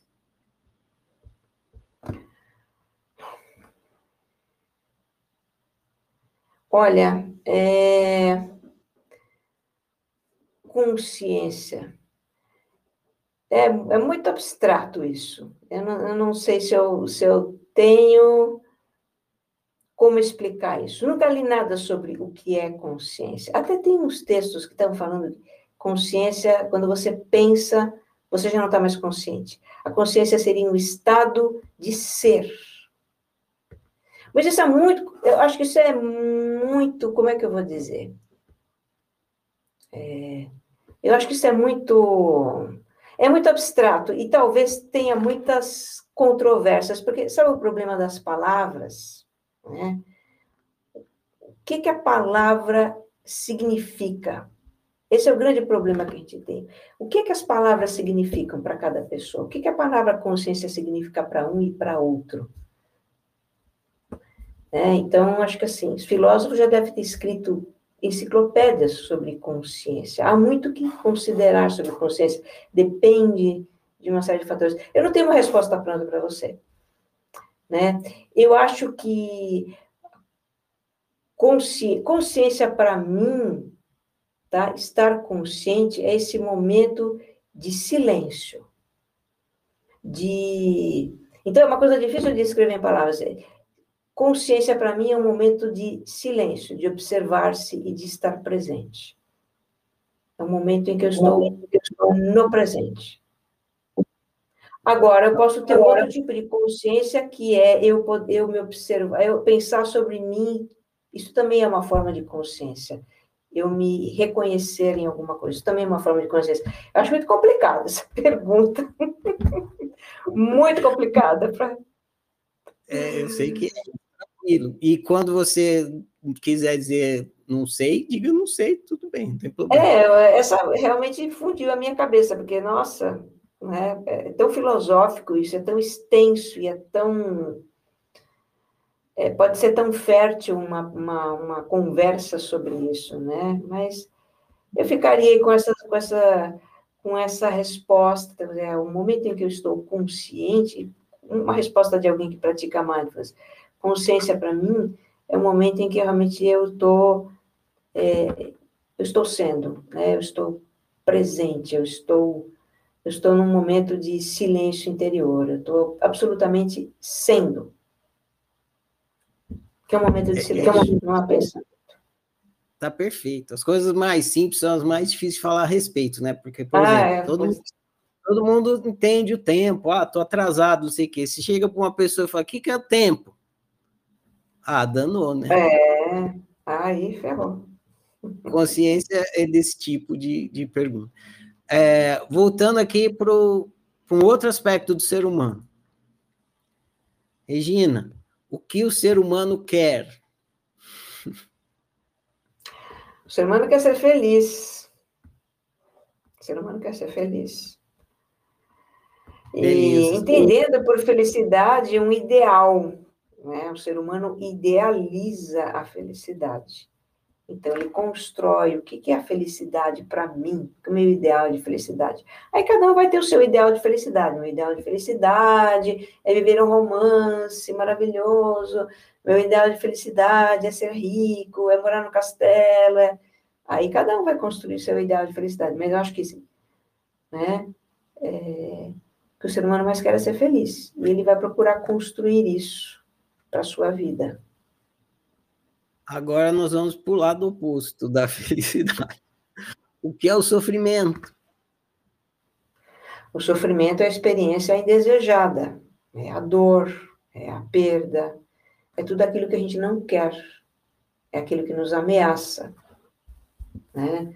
É aquilo que, enfim, é o indesejável. O ser humano ele tem muito simples, né? O cérebro tem dois mecanismos básicos essenciais que regem o nosso comportamento. Em última análise, que é a busca, é, como Freud falava, a pulsão de vida, a pulsão, a puls, as pulsões. Então, a gente sempre busca o princípio do prazer. O ser humano é movido pelo princípio do prazer, buscar o prazer e evitar a dor. A felicidade é tudo aquilo que traz prazer. O que, não, que o ser humano não quer é a dor a dor física, a dor psicológica, a dor moral, emocional, é a experiência indesejada, é a perda, é tudo aquilo que se opõe, por exemplo, a experiência na relatividade, tudo aquilo que se opõe, se opõe ao princípio do prazer. Beleza. E por que que o ser humano sofre? Porque ele encontra experiências, né? Porque o sofrimento faz parte da vida. O, o, né? Na verdade, as, nem tudo na vida é como a gente quer. Nós não temos essa, essa, como seres humanos, essa habilidade, essa capacidade de criar absolutamente a experiência plena de felicidade, que tudo dá certo. Hum, isso não é, isso não existe aqui, né? Porque senão nós não estaríamos vivendo na relatividade. Na relatividade eu preciso do desprazer para conhecer o prazer. Eu preciso da dor para conhecer a felicidade. Eu preciso do medo para conhecer é, a segurança. Eu preciso do ódio para conhecer o amor. Então, É, não é possível você, você viver só com, só com um dos lados, né? Você precisa das duas coisas. E aí, mas o ser humano não... Você matou minha próxima pergunta. Você matou minha próxima pergunta, mas eu vou fazer do mesmo jeito. Que é, se você tiver mais uma coisa, você complementa. É possível não sofrer? Sim, é possível não sofrer. É possível não sofrer, é possível transcender essa dualidade. É isso que, né? É isso que é isso que as pessoas, é, por exemplo, no, no budismo se busca transcender. Então, existe o sofrimento, existe a dor, porque aí existe uma dissociação. O budismo faz uma diferença entre dor e sofrimento. Dor é a experiência do indesejo, é a experiência difícil, a experiência, enfim, é, é, é a experiência que fere, que, que machuca, é o, a experiência do perder o chão, da, da falta de segurança, do nada, faz parte, tá? Então, dor é isso, é a experiência pura e o nosso, a nossa resposta, a nossa reação física ou emocional àquela experiência. Sofrimento já é uma coisa que a gente alimenta com a nossa mente. Então, ah, eu não queria, por exemplo, machuco o dedo. Machuquei o dedo, sinto dor. Mas aí eu fico sofrendo, ah, o meu dedo, porque eu machuquei o meu dedo, porque agora não posso mais escrever, porque isso é sofrimento. O sofrimento é a, é, é, é a rejeição daquela experiência de dor. Então, né, as pessoas muito iluminadas, né, é, vivenciam a dor, mas não sofrem. Porque elas sabem que experiência é. Mas isso, assim, aqui na Terra não tem disso, né? Eu acho que isso filosoficamente, né, o que o budismo diz, o que o Buda dizia, né? Que a experiência da dor é inevitável, o sofrimento é opcional. Tá claro. Então, sendo possível, a pergunta é como faz para não sofrer? É boa pergunta, eu estou também buscando. Na verdade, que é muito difícil para nós, muito, muito difícil, porque a nossa mente idealiza tudo, então a nossa mente cria, né, como, como eu gostaria que a minha vida fosse, como eu gostaria que as coisas fossem, então a gente tá, vive criando situações com a nossa mente e indo em busca disso, são os planos, os projetos, as nossas preferências, os nossos apegos, né? Para não sofrer, a gente não poderia ter nem medo e nem apego. O que é bastante difícil para nós. Não ter apego, o que é bom, né? Quando a gente está no quentinho, a gente está comendo uma coisa gostosa, ou quando a gente tem uma relação muito feliz com alguém, ou quando a gente está num momento confortável de dinheiro, a gente não quer que isso acabe. A gente não quer que isso acabe, então a gente cria apego aquilo que a gente conquista, que é bom, que nos dá prazer. Nós nos apegamos ao que é prazeroso, tá certo? E temos aversão ao que traz dor, ao que é, ao que traz insegurança. Então, para a gente não sofrer, a gente não poderia ter nem, nem, nem apego e nem aversão. E é muito difícil.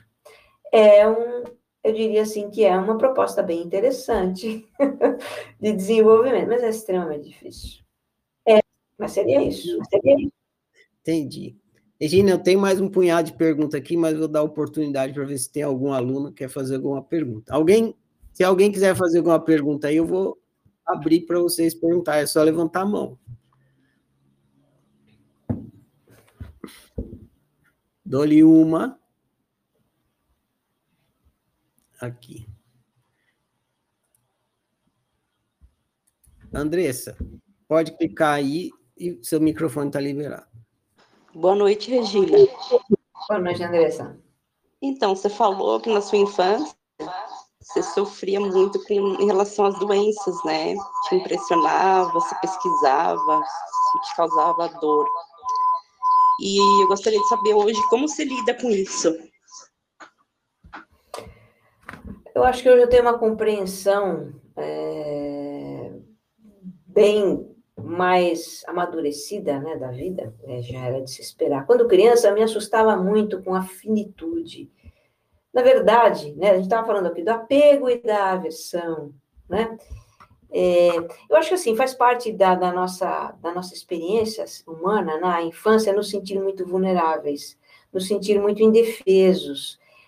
E eu era talvez por uma sensibilidade minha específica, não sei, eu era muito tinha muito medo de adoecer, de ter perdas, né? Porque eu achava que, sei, na minha cabeça passava, como será, né? Dava uma impressão de que eu não iria, sabe? Acho que a minha ideia é que eu não iria sobreviver a isso, que isso seria tão, tão, tão, tão, tão terrível e desastroso que isso iria talvez me aniquilar. Não sei. Eu não lembro exatamente como era funcionava a minha cabeça na época, mas eu me lembro de ter muito medo da doença, da perda, da morte. E, claro, isso na cabeça de uma criança que. normal, né? É, é, é, nós temos um instinto de sobrevivência muito forte. E esse instinto é que nos faz chegar até aqui. Que se a gente não tivesse esse espírito, esse instinto de sobrevivência, se a gente não tivesse medo, se a gente não tivesse até essas noiazinhas, a gente subia no alto de um prédio e se jogava com a capa do super-homem e se esborrachava no chão, quer dizer, né, isso é importante. Mas eu acho que, que com o tempo isso foi passando, porque eu fui adquirindo uma visão mais madura da vida, fui entendendo melhor as coisas. Aí entrou também, quer dizer, eu falo muito da. Né, é, a espiritualidade é é um aspecto muito importante da minha vida. Eu não sou aquela pessoa que fica falando disso o tempo todo, está talvez um pouco embutido na minha filosofia de vida. Mas nesse contexto aqui, realmente eu acho que né, desenvolver uma, uma compreensão espiritual é, da vida e entender que nós somos parte de algo maior, de algo que é absoluto, de algo que é eterno, e a gente nem entende muito bem, a cabeça nem alcança muito bem isso, né? mas enfim. Para mim, a compreensão de que a vida não é só isto aqui foi me pacificando, né? É, então, eu, como ser humano, lá no meu, eu tenho, nas minhas entranhas, eu tenho sim, eu vou assustar, eu vou. Eu já tive situações de risco de vida e tive reações assim muito instintivas e e, e isso vai estar sempre em nós, porque os, né, o nosso corpo, o nosso cérebro, é um equipamento que está projetado para sobreviver a qualquer custo, faz qualquer negócio para sobreviver. Nosso, nosso corpo é perfeito. A maneira como ele se cura, a maneira como ele sobrevive a situações extremas, de fome, de sede, de frio e de uma série de coisas. Então, está em nós, né, faz parte desse equipamento. Mas eu acho que na medida em que eu comecei a entender, a compreender que nós não somos só esse corpo, e a vida não é apenas essa experiência aqui, nessa dimensão material, isso foi me deixando mais tranquila com, com relação à, à finitude e à doença e, e tudo mais. Eu entendo que é parte da vida. E parei de me preocupar com isso. Bem legal, Regina. Valeu o testemunho. Ah, valeu a pergunta também, Andrés. Eu vou seguir aqui com outras perguntas. Se alguém tiver mais uma, levanta a mão aí que eu vou considerar.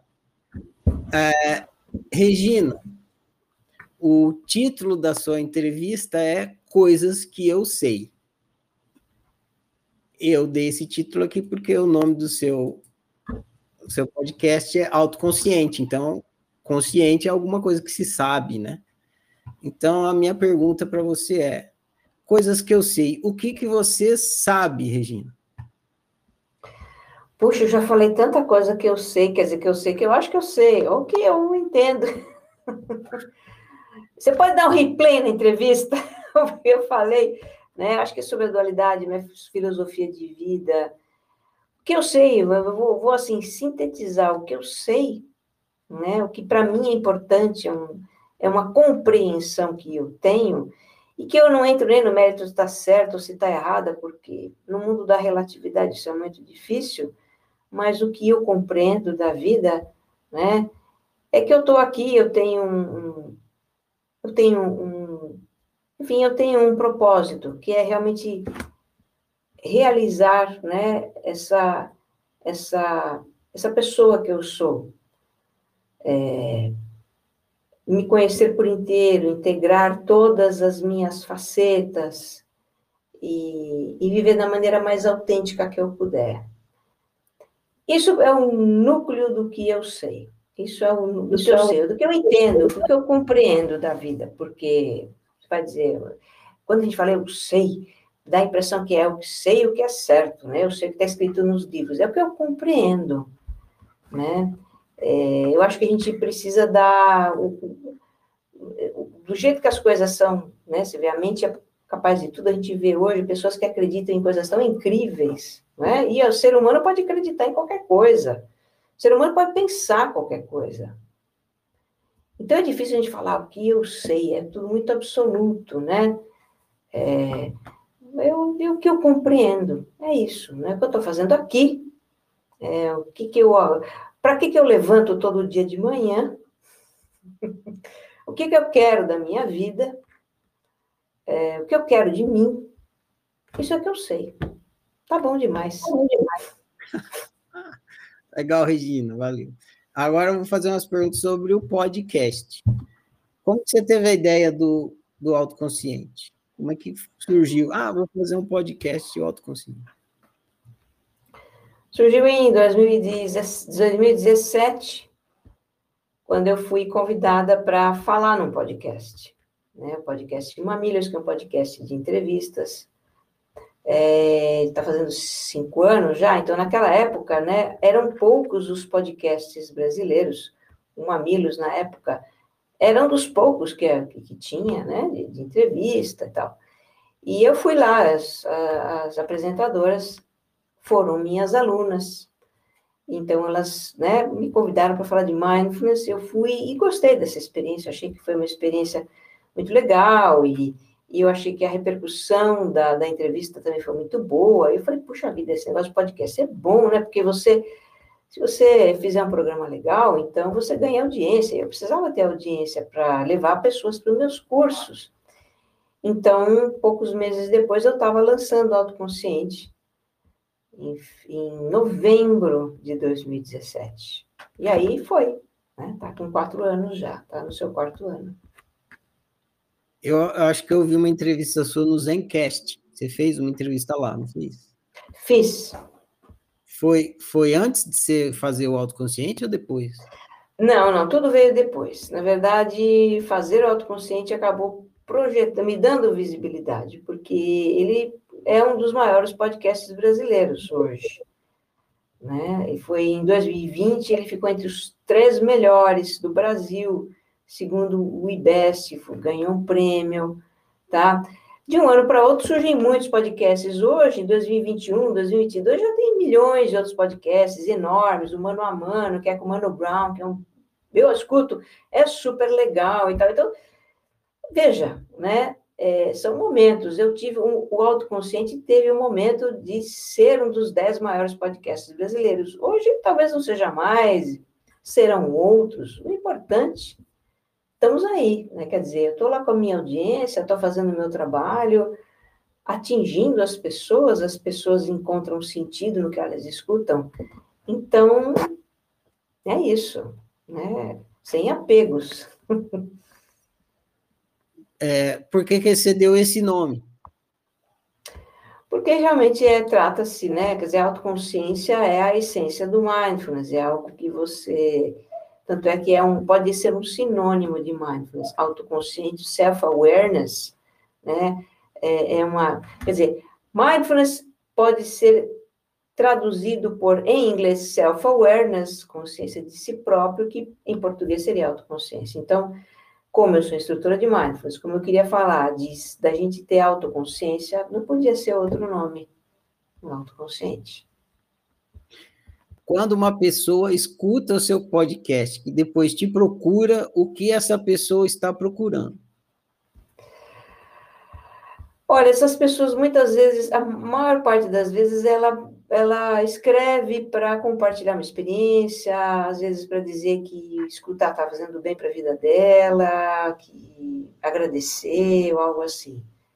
Né? Como os meus temas são temas que dizem respeito a situações da vida, a problemas, a dúvidas, a, as situações da vida, as nossas dores, então a pessoa não me faz perguntas sobre as dores, que ela já ouviu a minha resposta lá no autoconsciente.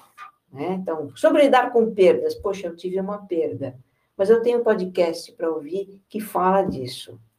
Né? Quando estamos perdidos, ah, eu estou perdido, eu tenho um podcast que fala disso. Então as pessoas não me fazem mais perguntas, eu já estou respondendo tudo antes. Entendeu? Já vou respondendo, ó, tá aqui, ó, escuta, tanto é que no podcast, eu mesmo nas minhas respostas, eu falo muito, olha, você já ouviu o episódio tal? Tem lá, escuta lá, tem um recado ali para você ver se faz sentido para você. Né? Você responde com um link, né? Respondo com link já. que a resposta já está é, perfeito. Por que, que você escolheu o podcast é, e não o YouTube? Porque são, são coisas bem diferentes. Eu acho que o YouTube, né? O YouTube, num primeiro momento, quer dizer, isso não é uma regra, tá? O YouTube tem de tudo. Mas eu tinha uma ideia assim, puxa, o YouTube, né? As pessoas gostam de, de assistir aqueles vídeos de 5, de 10 minutos. Isso não é suficiente para falar de um tema. Então, teria a questão do tempo. Produção. Produção do YouTube é infernal. Eu não sou uma pessoa que liga a câmera e começa a falar. Admiro muito quem faz isso. Então, numa entrevista eu até falo, mas eu articular um discurso com começo, meio e fim, ainda mais que eu sou uma pessoa de escrita, e falei, nossa, não, e assim, pra, pra olha, para gravar três minutos eu morro de preguiça. Então, não, não seria YouTube absolutamente, tá? Não seria YouTube. Podcast não tem imagem, o que é a minha salvação, eu ligo o microfone, falo no microfone, edito, não tem iluminação, não tem maquiagem, não tem cabelinho, não tem nada dessas coisas que mulher, né? Mulher se liga, tem que estar tá apresentável, leva o cabelo, blá, blá, blá. não tem nada disso tá? É, e depois eu vinha saber, assim, o, o, podcast ele tem uma magia dele, que é, né, é a coisa da, da voz. Ah, o podcast, se, você, se a gente souber explorar isso, eu exploro muito isso, ele, ele entra na intimidade da pessoa, né? Porque você põe o fone de ouvido, você fecha os olhos e você fica ali com aquela, aquela pessoa que está falando com você. É, você está na sua cama, você está caminhando, você está sentado num banco, você não está olhando para nada, você pode estar né, de olhos fechados.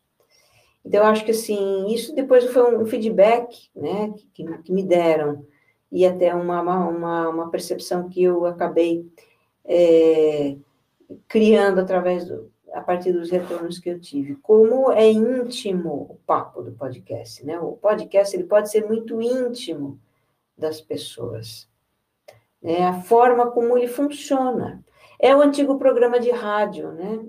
As pessoas escutavam rádio. O rádio fazia isso também. O rádio entrava na casa das pessoas e as pessoas ficavam ali na sala, sabe?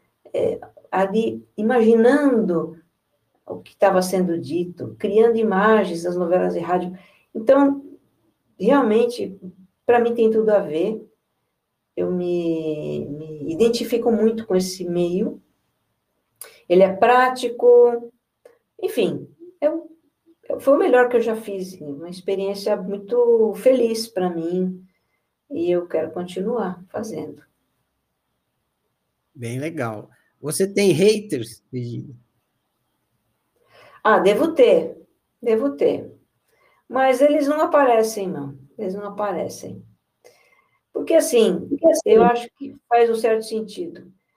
É, eu, por compreender e viver na dualidade, é, é, como é que eu vou explicar isso? Mas, enfim, eu, eu, procuro falar de uma forma sem julgamento. Sem julgamento. Na verdade, é, é, eu falo de mim também. Eu falo de nós. eu, eu não uso adjetivos no podcast. Né? Não uso adjetivos. Raramente tem que usar. Mas, primeiro, estou falando de mim e de todos nós. Então, eu não estou acusando ninguém, não estou me colocando como diferente de ninguém. Segundo, eu não estou fazendo julgamentos, mas tendo a visão mais objetiva possível das situações da vida. Terceiro, eu procuro mostrar né? Isso é uma intenção. Eu procuro mostrar esse lado nosso, reconhecendo que nós temos um lado obscuro e um lado sombra, mas o que eu tô, acho que eu estou dando como espelho para as pessoas é talvez o seu lado luz, compreensivo, mais amoroso, uh, solidário, então, eu acho que isso acaba é, afinando o discurso, isso acaba trazendo para, como ouvintes e como seguidores, pessoas que estão dentro dessa, que estão nessa vibe. Então, eu não julgo ninguém, eu, não, eu sabe, eu posso falar da, das minhas convicções de, não políticas, mas assim, o que, que eu quero para o mundo, o que, que eu acho justo, sem julgar, sem ofender, sem citar nomes. Então, eu, na verdade, eu não ofendo ninguém. Eu, né, eu não critico ninguém, eu não julgo ninguém, porque eu sou como qualquer pessoa. Né? Não se trata disso, não é. Entende? Então, é o tipo de discurso que eu uso, que eu acho que atrai pessoas sintonizadas com essa vibe de. de de tá, temos defeitos, somos pessoas imperfeitas, somos humanos, mas nós não estamos aqui para rejeitar isso, para criticar isso, nós estamos aqui para entender isso, para integrar isso. É o discurso do autoconsciente que eu acho que traz essa essa. Posso ter hater, eu acho que uma outra vez alguém alguém criticou uma uma postura, fez uma leitura de, um, de, uma, de uma ideia que eu tive sobre. É, até foi um episódio, né, Um Novo Caminho para a Nossa Vida, que, que eu falo né, do, do neoliberalismo, que o neoliberalismo está trazendo todos esses problemas, né? E a pessoa questionou isso, mas tirando algumas exceções raras, muito raras, de, de alguém, questionamentos, não sei se eu tenho hater. Devo ter, tá? Mas ele acha que ele não perde tempo em falar, falar comigo. Legal. Beleza. É, eu vou agora para as minhas perguntas finais, que são de encerramento. A primeira dela, delas é: qual a pergunta que eu não fiz e deveria ter feito? Olha, você fez bastante pergunta, viu? Eu não eu não. Eu não sei, porque né, não criei nenhuma expectativa sobre perguntas que você deveria fazer ou poderia fazer. Eu acho que foram perguntas que permitiram que até aqui eu falasse de coisas que nunca falei, né? Foi interessante isso, nunca falei. Eu estou né, satisfeita com as suas perguntas, não tenho nada contra. Legal, é que essa pergunta é assim: tem alguma coisa do autoconhecimento que você gostaria de falar, mas você acabou não falando porque eu não perguntei a respeito. Não? Sim? Não, não, não tenho nada, nada a acrescentar. Tá ok, então tá ótimo. Então fui eficiente aqui no meu trabalho. Se você fosse um entrevistador e pudesse entrevistar qualquer pessoa, quem você entrevistaria? Ah, tem muitas pessoas que eu gostaria de entrevistar. Ah, eu adoraria entrevistar Jung se ele tivesse vivo. vivo. É, já, adoraria... teve, já teve entrevistado que quis entrevistar o Jung aqui também. Ele tá. É. Esse eu chamava ele, não dá mais. É, então. Adoraria entrevistar Jung. Eu, eu adoraria entrevistar o Dalai Lama, eu gosto, o Papa Francisco, esses todos que eu citei, né? A Christine Neff, acho que quando você tem, né, uma, uma admiração pelo trabalho de alguém, você quer realmente conhecer mais essa pessoa. Então, é, eu entrevistaria todos esses que eu admiro, né? Que, que, que me inspiram e que, que, que contribuem para o meu, pro meu desenvolvimento. Realmente gostaria de, de, de conhecê-los, com certeza. Tá, ó, então vamos por partes aqui. Que pergunta você faria ao Jung? Ah, eu ia pedir para ele me explicar algumas coisas, que ele é bem difícil de entender, né? Ele é bem difícil de entender, mas acho que eu perguntaria sobre né, a vida dele, o despertar dele, um sonho dele, apesar de que ele já contou muita coisa né, nos livros dele. Mas eu não sei, eu não, eu acho que dependendo do momento da, da, da, vida e das circunstâncias, talvez eu tivesse uma. Eu tenho curiosidade sobre as pessoas, né? Como é você? Como é a sua vida? Né? Do que, que você gosta? É, eu acho que eu perguntaria, faria talvez uma entrevista parecida com essa que você está fazendo comigo sobre, né, sobre, é, sobre, sei lá, um pouco da sua história de vida, um pouco das suas, das suas uh, crenças mais, mais pessoais, talvez alguma coisa nessa linha. Ok, beleza. É, se você tivesse a oportunidade de digitar no Google a pergunta que você mais quer saber a resposta, o que, que você digitaria?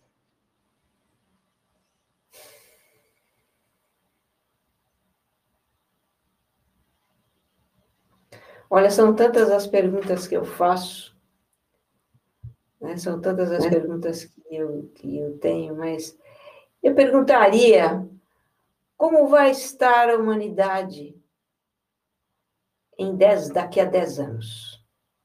10 anos. Dez. Ok. E 50 anos, vai. 10 anos porque é um futuro mais próximo. Eu acho que as coisas estão mudando muito rápido. Mas eu gostaria realmente de saber, se alguém pudesse me responder, como vamos estar, como estará a Terra, como estará a humanidade em 10 anos. E se você fosse o Google, que resposta você daria a Regina? Com algoritmo ou sem algoritmo? Você é, é, não, é, veja, é, a pergunta existe para que a gente pergunta Perguntar sem uma expectativa, né? Eu acho que isso. Eu não tenho expectativa para essa resposta. Na verdade, eu faria uma pergunta porque eu não tenho a resposta. Então, como é que eu poderia me dar uma resposta? Né? É, é uma pergunta aberta, é uma curiosidade que eu gostaria de ser satisfeita, mas assim, eu não posso.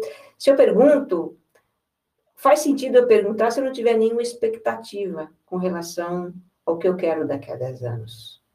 Porque se eu tenho uma expectativa, então eu não preciso perguntar. Ah, o que eu quero daqui a 10 anos é isso. Eu vou lhe perguntar porque não me interessa. né? Então, né? É, então, percebe? É, enfim, eu acho que é isso. Ficou claro mas, meu raciocínio? Ficou, mas você, não expectativa, mas suposição. Você tem uma suposição?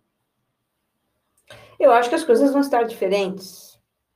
Eu acho que as coisas vão estar né? É, enfim, eu acho que a gente vai precisar estar muito engajados em, em mudanças, mudanças sérias, mudanças radicais do nosso modo de vida, né? o modelo econômico, o modelo de exploração dos recursos naturais, vamos ter que mudar tudo, porque tá, né? deu para perceber que está tudo muito complicado, né? É, o mundo que a gente criou é muito frágil, né? As coisas estão desmanchando. Então você tem uma pandemia que não acaba nunca e que e que está comprometendo muito, muito uma série de, de, de, de, pilares da nossa civilização, a economia. Então, essa coisa da economia global, com cadeias de produção, você começa a falar que, é, vamos longe, né? Mas eu, eu acho, assim, que é, as pessoas estão se dando conta, estão despertando para o fato de que, cara, vamos parar, né, de exploração de recursos naturais né, no ritmo em que a gente sempre fez. Isso é impossível, as mudanças climáticas estão aí, batendo na nossa porta, nós somos muito vulneráveis. Um vulcãozinho de nada explode lá no meio do Pacífico e você viu a bagunça que fez. Um vírus que não é, você nem enxerga, você viu a, a bagunça que fez. Então, nós vamos parar e repensar nossa relação com o planeta, nossa relação conosco mesmos. Temos que repensar muita coisa. Eu acho que daqui a 10 anos, é, nós já teremos avançado muito nesses questionamentos e espero que estejamos também com algumas soluções, com algumas mudanças já acontecendo. Né? É o que eu espero. Que mudanças eu não sei, mas eu sei que vai ter que mudar, porque aí passa a ser uma questão mesmo de, de preservação, né? de preservação da espécie, do planeta, é, de uma condição de vida. Então, eu esperaria encontrar né, soluções, não sei quais. Beleza. Ah, agora é minha última pergunta. Eu vou fazer com você um exercício que eu faço com os oficineiros também. Então, é, imagina que você ganhou um celular mágico. Esse celular, ele tem a capacidade de enviar mensagem para todos os seres humanos do planeta. Então, você envia uma mensagem, chega no celular de todo mundo qual mensagem você mandaria no seu celular mágico? Olhe para dentro.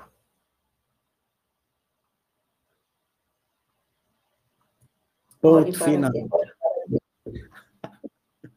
Olhe para essa aí, dentro. Essa aí dá para mandar mensagem de texto, não precisa ser de áudio. Né? Olhe para dentro e escute o autoconsciente, pronto. Aí, pronto. Já manda um link também. É isso, já vai o link também, que aí pronto, fica conectado. É olhar para dentro, Regina... né? O ser humano precisa olhar para dentro. Uhum. Uma frase que eu uso na oficina é: a saída é entrar. É isso aí. Isso aí. A pessoa, qual que é a saída? A saída é entrar. Se não entrar, não tem saída.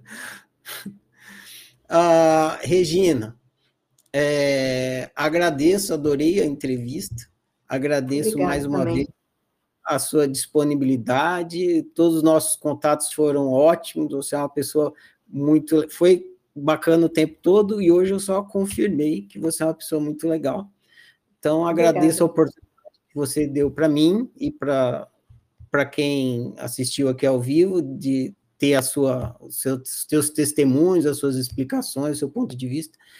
É, para quem também tá, vai te assistir depois, que ficou gravado, né? Em nome dessas pessoas também te agradeço. Você que está assistindo gravado aí, quer entrar em contato com a Regina, aí embaixo do vídeo ou do podcast, do áudio, vai estar tá o contato da Regina para você conversar com ela, é, ouvir o Autoconsciente.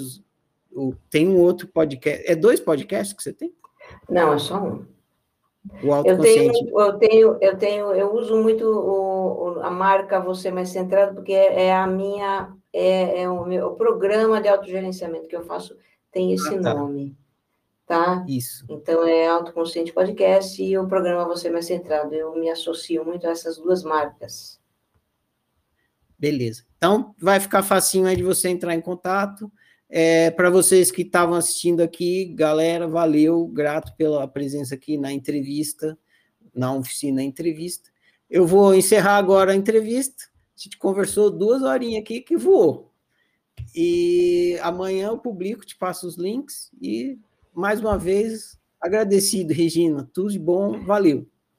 Obrigada a você também. Boa noite a todos. E até que vocês estejam bem. Tchau, gente. Boa noite. Tchau, Regina. Tchau, gente.